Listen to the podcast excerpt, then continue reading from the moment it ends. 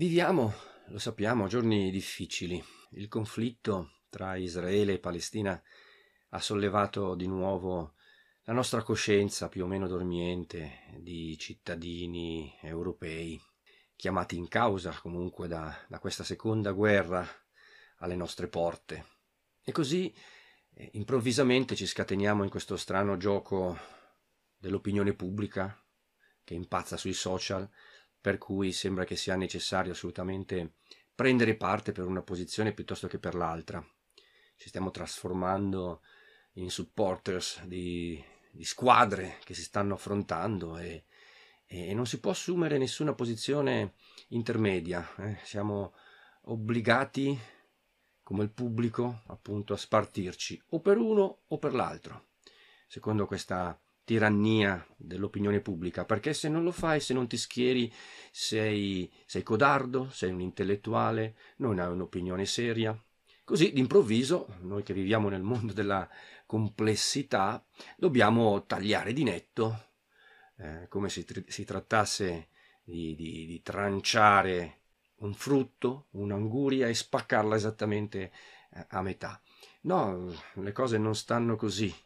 E di fronte a tutta questa complessità, di fronte a questo nostro bisogno di in qualche modo di prendere parte, ecco che si risvegliano anche i nostri sensi di colpa, perché in fondo eh, siamo tutti leoni da tastiera, cioè ci vogliamo ammantare di chissà quale impegno, eh, di chissà quale indignazione civile e prendiamo parte e discutiamo, ma sempre comodamente seduti sul nostro, sul nostro divano. Questo non fa altro che in qualche modo acuire eh, i nostri sensi di colpa in generale come cittadini, ma poi, per entrare nel merito del nostro discorso, anche come, come scrittori. Per cui eh, ci torniamo a domandare quale sia il senso, l'efficacia, la portata del nostro impegno intellettuale. A che serve, insomma, scrivere?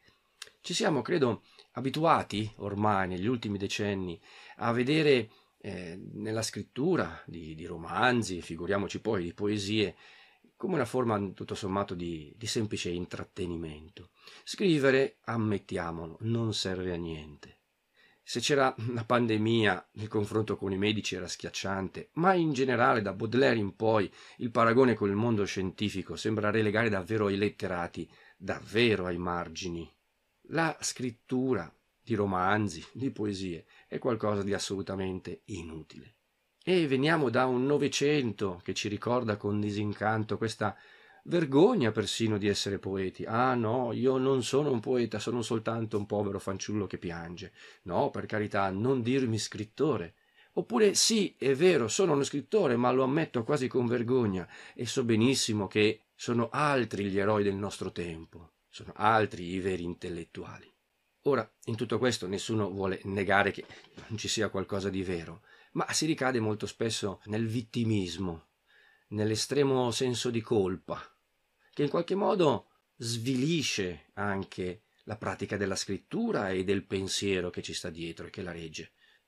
Certo, nessuno vuole dare corda e voce ai fanatici che secondo eh, proclami vetero-umanistici pensano ancora di assumere un ruolo di guida nella società, magari al grido che la bellezza salverà il mondo, che è una stupidata incredibile, almeno semplicemente come slogan.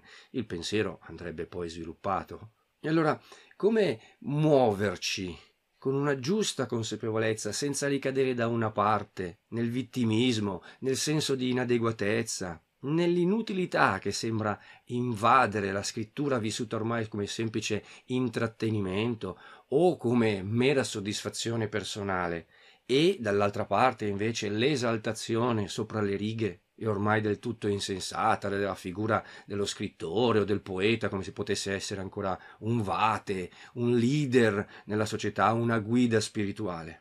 Non ho formule precise per rassicurare e ricordare la giusta via di mezzo tra queste posizioni. Mi viene semmai in mente una mia poesia in cui paragonavo proprio lo scrittore ad una specie di funambulo che corre su un filo sempre teso tra questi due estremi, l'insignificanza è la profonda, radicale ricerca della verità.